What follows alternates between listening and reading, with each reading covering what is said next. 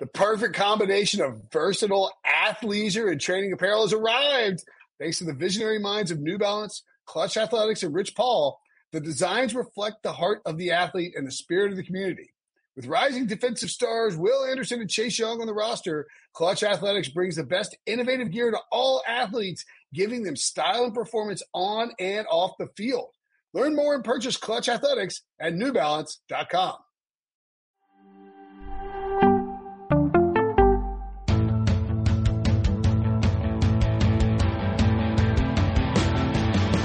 What's up, everybody? Welcome to the Pick Six Podcast, CBS Sports Daily NFL Podcast. I'm Will Brinson. I'm your host. It is Wednesday, April 21st, and we are continuing on with our positional ranking series. We'll be talking about edge players and linebacker rankings with our pal Josh Edwards. Also in the feed, wide receivers, tight ends, running backs, offensive linemen, defensive tackles. Oh my rankings across the board. We have so many rankings for you. Make sure and check those out. We will have defensive back prospects rankings coming up.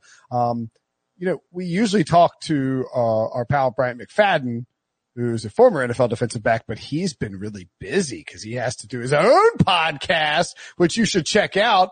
Uh, this time he talks to uh, former Washington football team quarterback, not RG3, but the guy who was drafted the same year as him, 101st overall, Kirk Cousins. That's right. On this week's episode of the All Things Covered podcast, you can hear from the guy that replaced the Heisman winner. Cousins, the latest guest as Patrick Peterson connects with his new Vikings teammate on how to handle the Minnesota winners, the origins of you like that and Cousins' memorable journey through the NFL. Follow All Things Covered wherever you find this podcast. Josh Edwards talking edge and linebacker rankings. What's up, buddy? How you doing? I'm doing pretty well, man. We're a little over a week away from the start of the draft. I think uh, everybody has. You guys are uh, losing it. All you draft guys are kind of losing it. This is funny. You're like, all right, all right you know what? Sar- Sar- is it circadian rhythms? Do those count? Because like normally, my see, my wife's birthday is this Friday. Normally, draft weekend is her birthday weekend. She hates the draft, um, but now you know, no draft on her birthday. It's a week later. It's driving me crazy. It's throwing me off in terms of my timing. Yeah, it's almost like uh, Punxsutawney Phil came out and he's like, "Hey, we're gonna have two more weeks of the draft this year." Um, that, that's kind of how it's felt. I mean, it, it's dragged on at this point in time. I think uh, everybody's just kind of ready to get going, and here in a week, we'll we'll actually be able to do that. Mm, I agree. Let's let's get going. So this time next week, we will be like 24 hours out from the draft, which is kind of exciting that's when the rumors and the, the buzz are going to be going nuts. Hopefully we'll have, well, I, I, know I'll have plenty of prop bets in because I already have plenty of prop bets in. Um, one of them may involve defensive. One of them definitely involves a linebacker bet that I just placed, which we'll discuss. I don't think I have any edge bets, but I do want to hear about your top five edge players. But first I want to ask you, like if you were grading this class as a whole, this edge class, uh, what grade would you give it? I'd give it like a B minus. Mm, uh, that seems generous. Like a yeah, like you know, just kind of an incomplete grade because all of these guys do have different question marks. Um, you know, we could look back in five years and say, man, this class was abysmal. Uh, we could also look back in five years and say, hey, there's you know a couple of all pros to come out of that list. So uh, you know, there's some guys that have some some promising traits, but uh, if they were completely polished, we'd be talking about them in the top ten. Yep. Uh, no edge players expected to go in the top 10. In fact, I wouldn't be surprised if we don't see any def- well, I bet we see potentially just one defensive player in the top 10 if assuming the Cowboys stay where they are and, and Lord knows they could take an offensive lineman because they're sort of uh, losing out there. Very good chance we don't see an edge player taken until the second half of the draft. We'll start at the bottom of your list and these guys are all kind of clumped together. Gregory Rousseau out of Miami, your number five edge rusher. Yeah, so it actually ends up being flipped from where uh, we started this process because you know he was considered a top ten prospect um, shortly after the draft last year. Uh, a guy with incredible length. Uh, he decided to opt out of this past season. Um, in 2019, most of his production uh, in, in terms of sacks came over interior offensive linemen. Um, so you would be expected to be quicker than the interior offensive lineman. So a lot of people wanted to see how he had developed over the course of a year um, and see how it translated to the field, but we didn't get to see that. So uh, there's just a little bit more questions when it comes to Gregory Rousseau. Um, he has been training with Chuck Smith out of Atlanta, who uh, has been, you know, really good working with edge rushers and, and using their hands. Um, so I'm curious to see how he he takes that to the field. Uh, but his pro day, he did some good things. Uh, the 40 yard dash was was pretty good overall. The 10 yard split was good. Uh, the agility drills were a little concerning. It was a little slower than maybe what was anticipated. Uh, but at the same time, you know, I was told he put on like 20 pounds from where he was listed last year. So you can kind of understand, um, you know, where it's coming from, but it's, it just adds to the pile of question marks. So, uh, he could end up being the best edge rusher in this class. I just don't feel comfortable projecting him there at this point. Yeah, a lot of questions surrounding him. He is a Miami teammate who also has questions as well. We'll talk about him in a second. But first, Azeez Ojulari out of Georgia, your number four edge player. Yeah, he is uh, a very active player. He can play standing up. He can play hand in the dirt. Um, he can drop into coverage. He can rush the passer. I'd like to see him work on his pass rushing diversity a little bit more, um, add a little, a few more moves to his arsenal. Um, but a really talented player. His younger brother, BJ, is a really talented player at LSU as well. I think he's probably a name to know for, you know, a year or two down the road. Um, but Azeez is a guy that can go mid to late first round. Uh, we're talking about the Cardinals, the Colts, the Titans as teams of potential interest. Um, and you know, Rousseau, late round one, early round two is kind of where we're looking for him.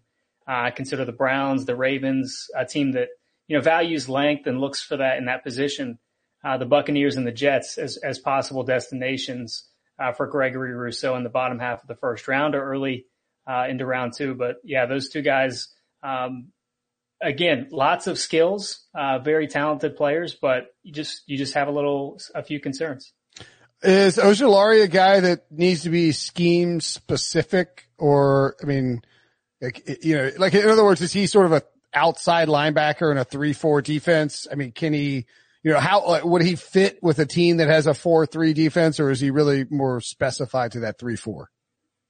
Yeah, I think he's got some versatility. Um, okay. I think he could possibly play hand in the dirt at the next level um, as a four-three defensive end, but um, a guy that is going to offer versatility because, uh, as we'll talk about uh, with the defensive backs, the more that you can do, the more value you have for a team. So um, Ojulari is a guy that you know, can potentially drop back into coverage and provide the quarterback with some different looks, uh, as opposed to just being a one trick pony.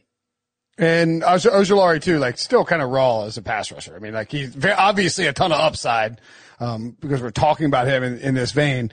Uh, do, do you think, I see Pete has, Pete Prisco has him going 21st overall in his latest mock draft to the Colts and noting that he seems to fit what the Colts like in their edge players. Agree or disagree? Yeah, I agree. I think you're you're kind of looking in that Justin Houston mold, um, a guy who I believe is still unsigned, uh, but yeah, has, has has been productive with Indianapolis over the past couple of seasons. You know, um, kind of dipping into that fountain of youth and giving them a little bit of pass rush uh, assistance off the edge. Um, but yeah, that's that's kind of what you're thinking with Azeez Ojulari, a guy that um, is is obviously going to give you some youthful infusion into your your uh, defense. Um, but he can do everything. I mean, like I said, he can drop into coverage. He can rush the passer. So, uh, the versatility, you know, would be, would be great in Matt Eberflus's system. Uh, all right. So we mentioned Ojulari as an edge player. However, worth noting, and I'm sure Debo has this prepped, you, if you want to bet on Ojulari at William Hill, you can do so, but he is listed as a linebacker. So in other words, you would not, uh, you would not be wagering on him as an edge rusher or a defensive lineman. It would be as a linebacker. We'll talk about that more in just a little bit when we talk about the linebacker. Sorry, Diva, I didn't mean to throw you under the proverbial bus. Number three, Joe Tryon out of Washington. Yeah, this is, uh, an interesting player because he's kind of polarizing in the draft circles. Um, I'm in the group that likes him a little bit more. Uh, whereas, you know, there's some others that think he might still be available as you get into day three, or I mean, into, into round three rather. Um, I think he's got a high floor. I think he's also got a high ceiling. Uh, he's got a tremendous motor, fast hands. Uh, I think he could use them, you know, a little bit more efficiently, uh, to, to really polish his pass rushing skill set. Um, and I think that's where he has the most room for growth. Uh, if he's able to lock in and, and get that corrected, you're talking about a guy that, you know, has tremendous potential and is going to be a, a key difference maker in the NFL for whichever team drafts him. So, uh, I'm thinking late round one, early round two for Joe Tryon. Uh, I look at the Browns, the Chiefs, the Jets, um, as some teams that, you know, could possibly use his services. It, the, the guys who are, we're mentioning as these edge rushers. It's really, I think it's really gonna be fascinating. And, and, you can see first guy off the board, first defensive lineman off the board. I mean, if you're, if you're splashing down on, on this bet, Joe Tryon 50 to one, that seems pretty unlikely to, to happen, but you know, I'm not paying a buck 80 for Kwity Paye. Uh, I would consider Jaelan Phillips at, at, two to one. I actually do have a bet on Christian Barmore at eight to one or seven and a half to one, maybe. I don't know if I even really love it because I, I just, I guess my point is, Josh, I don't know what is going to happen once we get past really 12 or 13. I think the Chargers are probably taking an offensive lineman, but anything is, is fair game there. They could certainly go with a, uh, with a cornerback. I, I, think Minnesota, they're taking cornerbacks in the first round all the time. They need edge help. They could use quarterback help after Kirk Cousins is gone. The Patriots are a wild card and could trade down. It just feels like it's, it is a very unpredictable second half of the first round. And I mean, isn't it possible that that these teams are all over the place in terms of how they have these defensive linemen on their board? Yeah, no question. This is a year where teams have these guys ranked in a completely different order. I mean, you may talk to one team that has the fourth or fifth guy is their top their top edge rusher, whereas you talk to another team that you know has their fourth or fifth edge rusher is somebody else's number one edge rusher. So it's just it's a very um, I don't want to say toxic, but it's a very polarizing year for the position because there's no consensus. I mean, everybody loves what Jaelan Phillips brings to the table. Uh, but we'll talk about, you know, what kind of makes him a little bit of a question mark as well. So every one of these guys, like I said, has, has their own question marks, um, the teams are going to have to dive into, and that's going to ultimately determine how comfortable these teams are, are to taking them at which spots in the first round. Yes, it will. Number two, we mentioned Jaelan Phillips and Kwity Paye. We can just leave that graphic up there while we talk about them.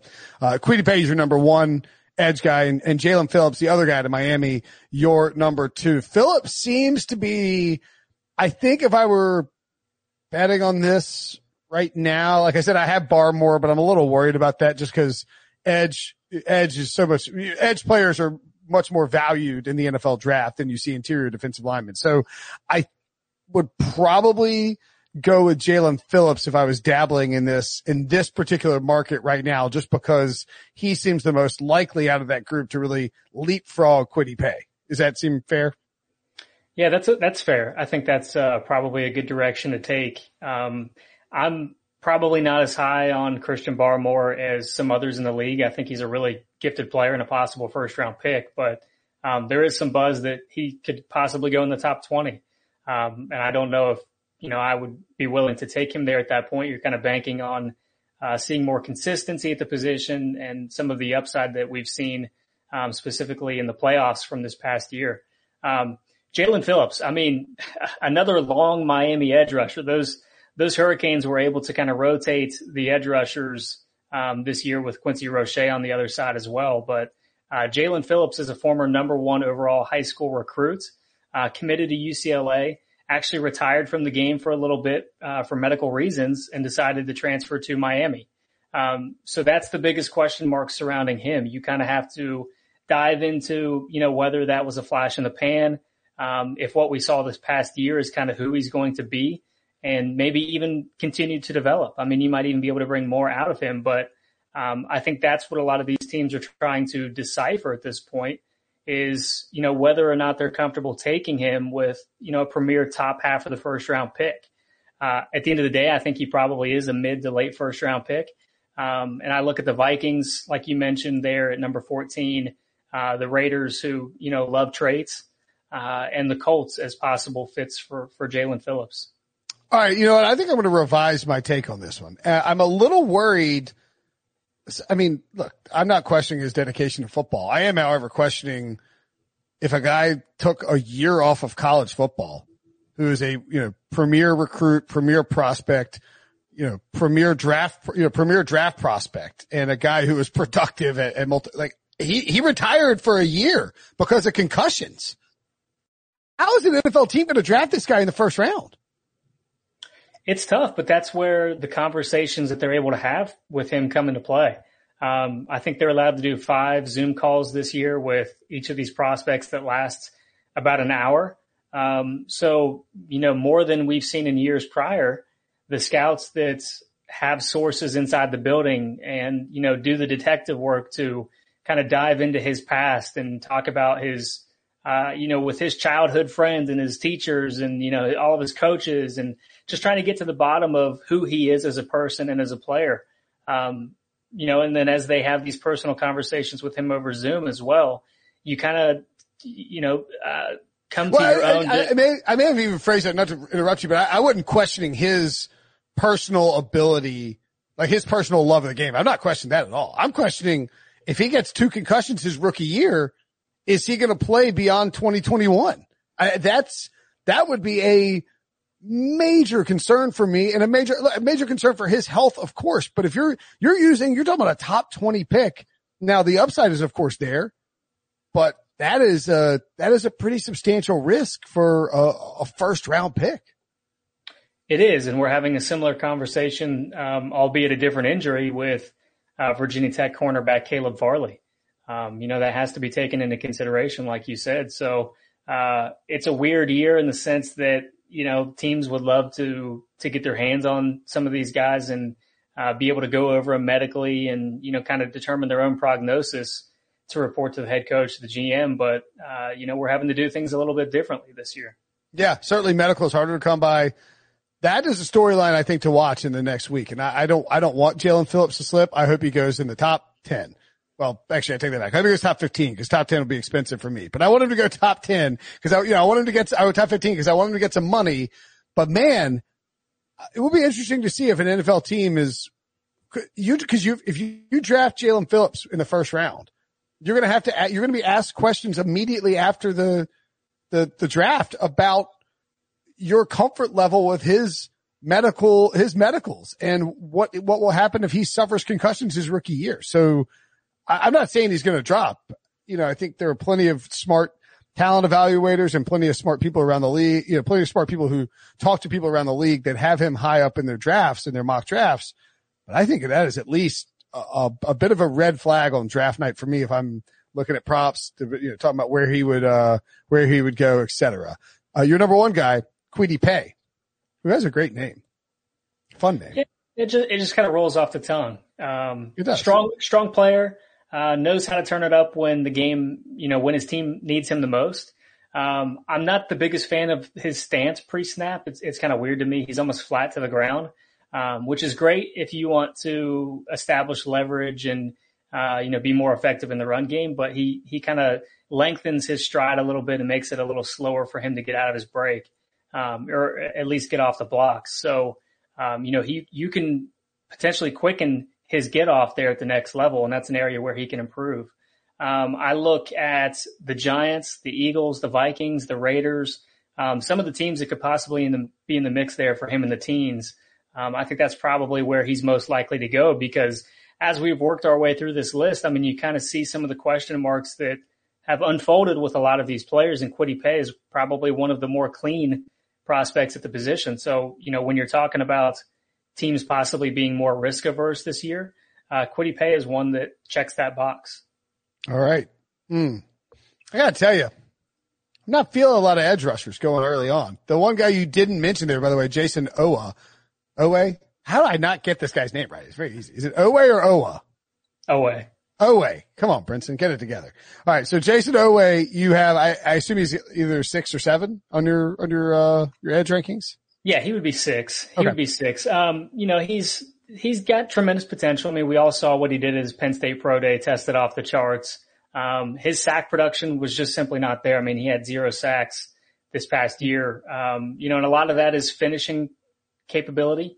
Uh, he was getting into the backfield. You just got to be able to finish those plays. So, um, you know, as you're looking through this class, trying to figure out who has the skill set that maybe you can polish a little bit and turn into an all pro player, Jason Oweh is one that kind of jumps off the page as potentially being, you know, a, a high reward kind of player. Uh, we've heard comparisons to Danielle Hunter, who has been very productive yeah. in, with with the Vikings, but um, Danielle Hunter was also a third round pick. So you kind of have to be aware of the investment. But with Oweh, it's it's simply those traits that are going to have teams very interested in the back half of the first round. Okay, and also I'd point out that if you want to make the Danielle Hunter comp, that's fine. Oweh is 22 years old right now. Danielle Hunter was 19 years old when he got drafted. I mean, that's a, that's right. a huge difference. You know, that's, that is three years to develop into a pass rusher for Danielle Hunter at the professional level with great coaching in terms of the Vikings versus Jason Oweh, who, you know, would be 25 at the end of that developmental period and, and working on a new contract. So right. yeah, I mean, I, am not saying he won't go in the first round or not saying he won't be good, but cer- certainly, you know, the technique, the skill set, the ability to get off the edge. You know, you want, you want to see that early on. And if you don't, that could be something that pushes him down the board. All right. Is there a cash making opportunity on a long shot linebacker to be the first linebacker taken off the board? We might have one. We might have one hooked. We will tell you coming up after the break. The all new Hyundai 2024 Santa Fe is equipped with everything you need to break free from the dull work week and embark on an adventurous weekend with your family. The all new Hyundai Santa Fe's features like available H-Track all-wheel drive, standard third row seating, available dual wireless charging pads, ensure you can take on any adventure. Available H-Track all-wheel drives you can take on the dirt trails and kick up some mud. Standard third row seating so your whole family can experience the thrill together. Available dual wireless charging pads so no one gets stuck in the great outdoors with a dead phone. Whether you're tailgating out in the dirt lot Carter Finley, shout out Carter Finley, or whether you're whitewater rafting, taking the entire family on an adventurous trip. Maybe you're out camping in Mount Rogers. I used to go as a kid. Wish my parents had a Hyundai Santa Fe. The Hyundai Santa Fe is perfect for your family outing Learn more about the all-new Hyundai Santa Fe at HyundaiUSA.com. Call 562-314-4603 for complete details. Robert Half research indicates 9 out of 10 hiring managers are having difficulty hiring. If you have open roles, chances are you're feeling this too. That's why you need Robert Half. Our specialized recruiting professionals engage with our proprietary AI to connect businesses of all sizes with highly skilled talent in finance and accounting, technology, marketing and creative, legal, and administrative and customer support. At Robert Half, we know talent. Visit roberthalf.com today. Okay. So we'll get to the, the, the bet here in a second. But first we got to get the back end of the linebacker group. Nick Bolton of Missouri, your number five linebacker in terms of your rankings, Josh. Yeah, a little bit undersized, but really athletic. He flows sideline to sideline, high volume tackler. Um, Missouri didn't ask him to do a lot in their scheme, and I think that's kind of the, the concern with him as as he makes the transition to the NFL. Um, I think he's an option for pretty much any team in in round two um, that does not get their guy in round one. So you know we'll talk about the teams that are in the mix for the position in, in the first round, uh, but I think Nick Bolton is is kind of a good, um, you know, a, a good piece to get on day two if you decide to go a different route and target different positions on day one. Okay. Uh, you're number two. Sorry. Diva and I discovered a piece of crazy information that we'll get to in a second, but Zaven, oh, no, excuse me, Zaven Collins, your number four linebacker out of Tulsa. Yeah, he's got great size. Um, he's a little bit more of a traditional linebacker in the sense that, you know, he's going to be able to, he's going to be able to fit run gaps. Um, he's not as good in coverage as some of these other guys that uh, we'll discuss shortly. But um, you know, again, just a really athletic player. He's strong. Uh, he's going to be able to to uh, to fit a need for some of these teams in the back half of the first round, which is kind of where I project them: late round one, early round two. Uh, look at the Bills, the Packers, and and possibly the Jets early in round two as possible fits for Javen Collins. Okay, and Zaven Collins. Collins, yeah. No, you're Josh. You're allowed to make a, a, a tiny, tiny slip up in terms of your, uh, in terms of your pronunciation, especially on this, on this show, nobody's going to notice if you say Javen Collins instead of Zaven Collins when I'm out here mangling every fifth name. Um, with these linebackers are, any are these guys in your top five? And we're talking traditional linebackers, right? Because I, I think we've gotten fairly good at being able to put, you know, take open up the edge bucket, and we're going to put the edge guys in the edge bucket.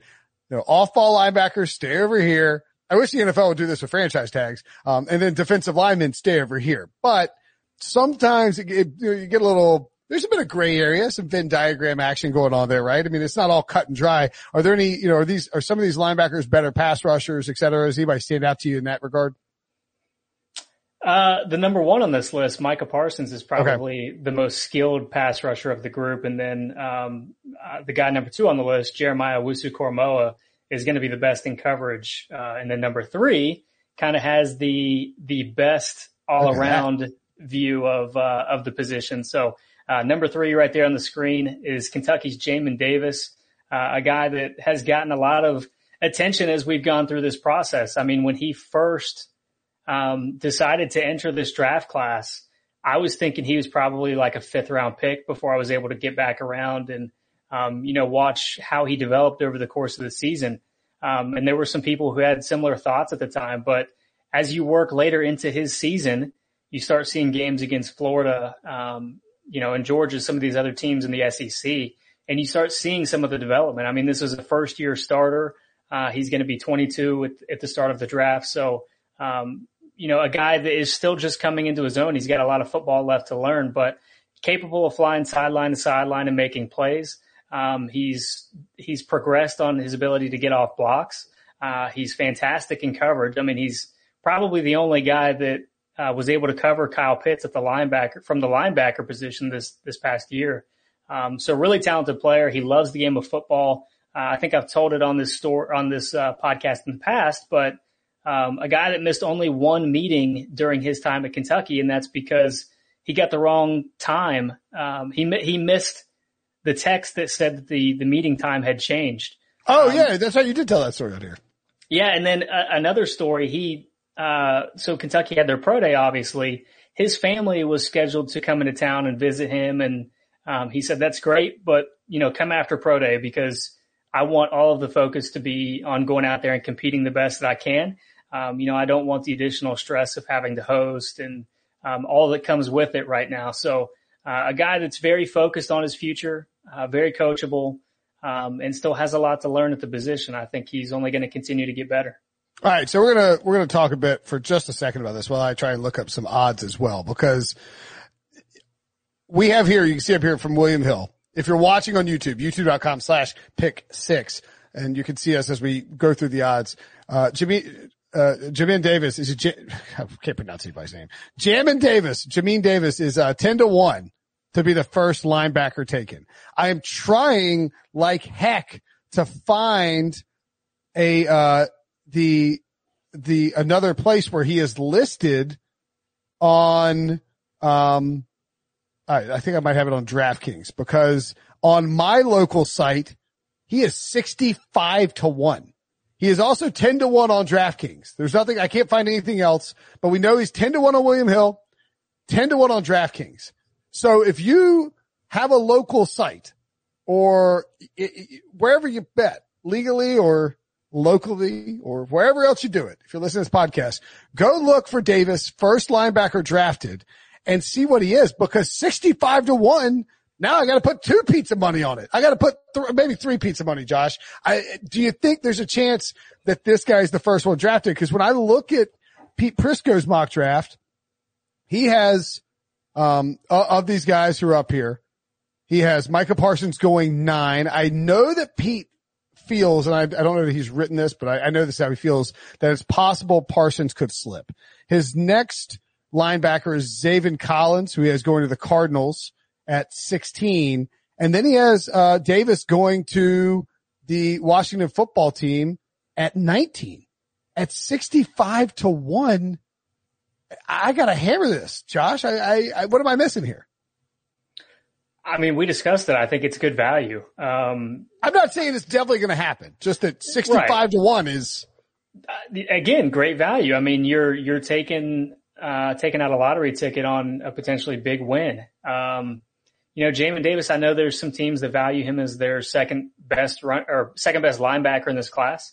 Uh, obviously don't talk to all 32 teams, but, uh, there may be teams that have him rated higher. I don't know. Uh, but as we continue to try to parse through, you know, what's going on with Micah Parsons, uh, because like Pete, I, you know, have heard a little bit that he might fall down the board, um, even into the twenties. I, I, don't think it's likely, but I think it's certainly possible.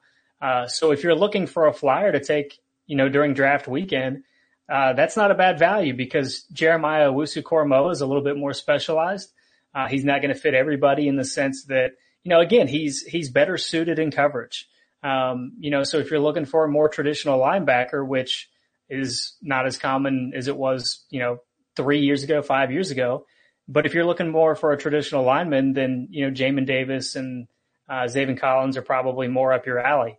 Uh, but as we get to Jeremiah Owusu-Koramoah, like I oh, said, I was just no, go sorry. ahead. I was going to point out that uh, I was texting with Pete Prisco about it too. Two more things just about Davis and why I would take that bet. I'm not taking it at 10 to 1. Don't get me wrong. But at 65 to 1, I'm definitely getting involved in it. Um, I, uh, Daniel Jeremiah, who I respect as an analyst for NFL media, has had him in his April 6th mock, the last one going 26 to the Browns and noted I've been, he's quote, I've been president of the Davis fan club for a while now, but to say he destroyed his pro day would be an understatement. It matches what I saw on tape and he feels a need for Cleveland.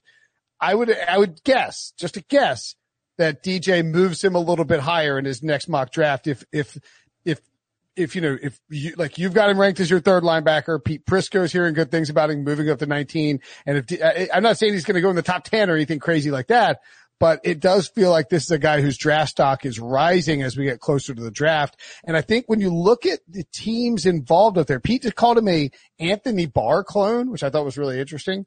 Um, you know, I'm not saying Philly is taking him at 12 the Chargers, it wouldn't be crazy for the Chargers to take another linebacker at 13. That's really the weak spot of their defense. I think they'll go offensive line, but the Vikings at 14, I mean, they have Anthony Barr.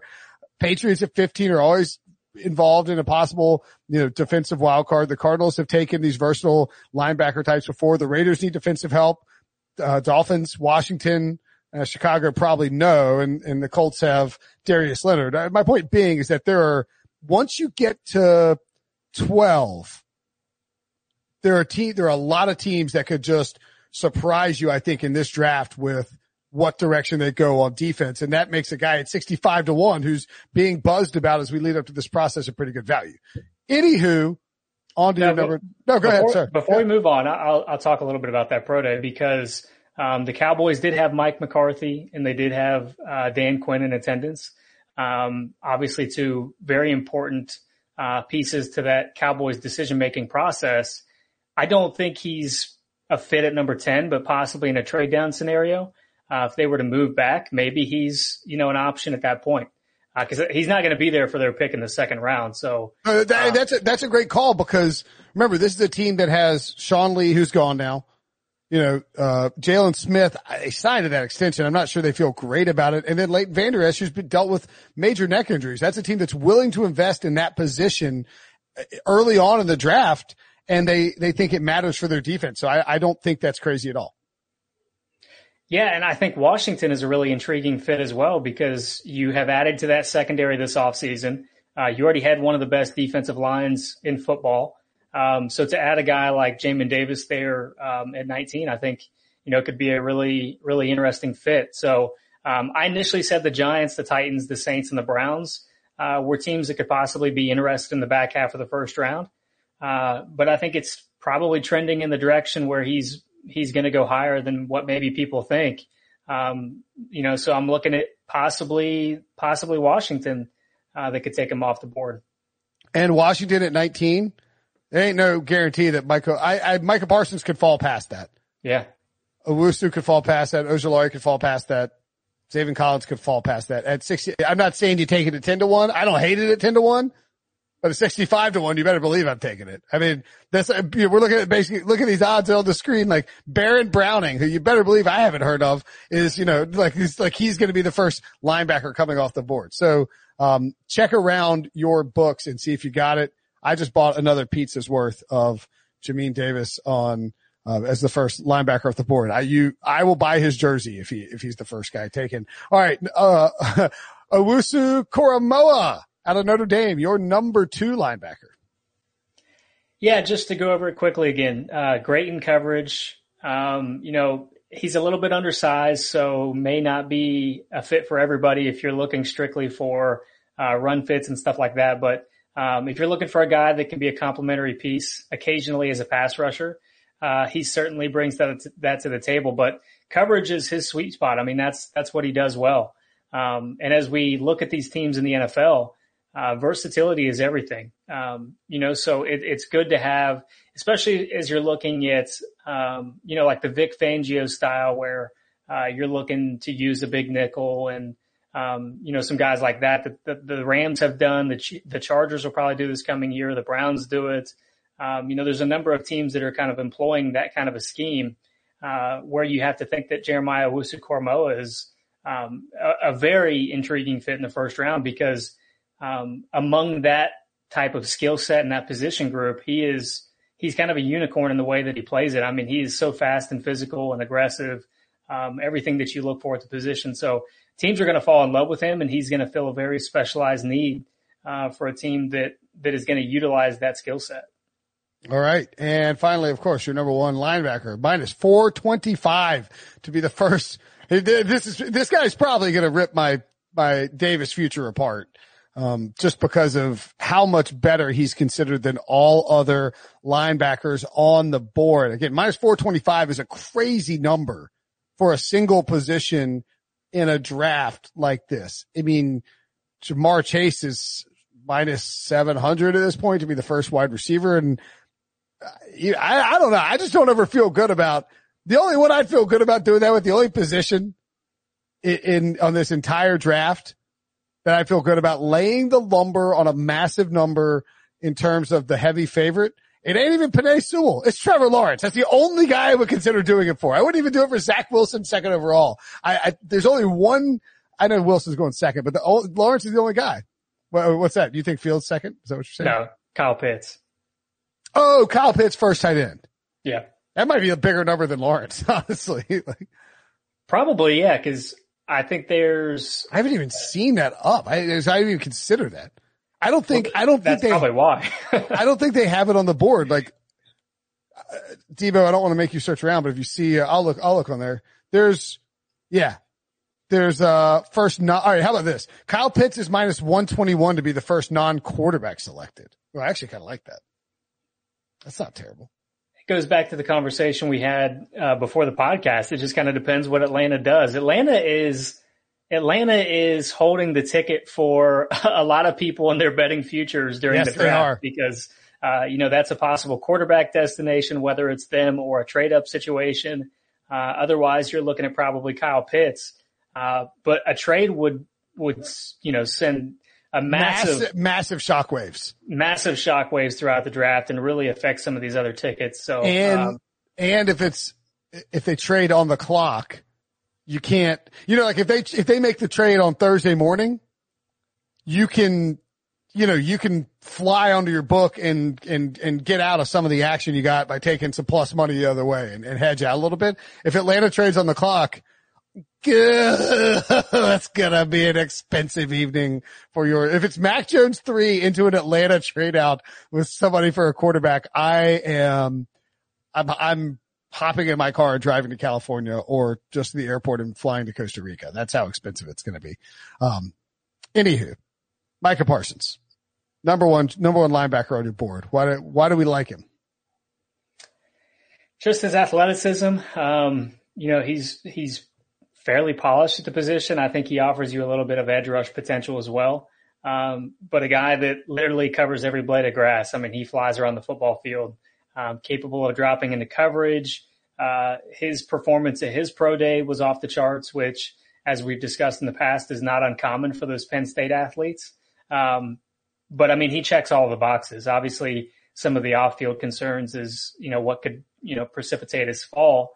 Um, but that's really the only thing. So uh, as you're looking for possible fits in the first round, I think the Patriots, the Raiders, the Dolphins, um, possibly even the Giants and the Eagles, they're in the top 12. Although Eagles fans will be quick to tell you they're not going to take a linebacker that early.